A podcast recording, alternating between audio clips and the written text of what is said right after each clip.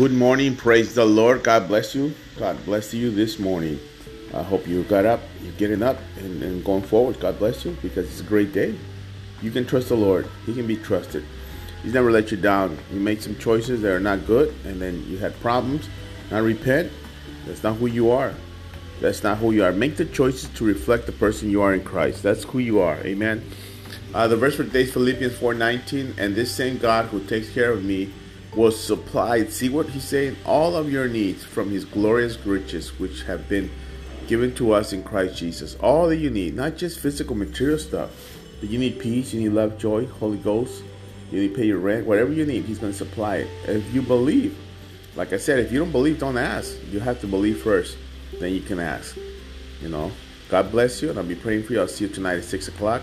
Hope you can make it out to prayer as we pray together. God bless you.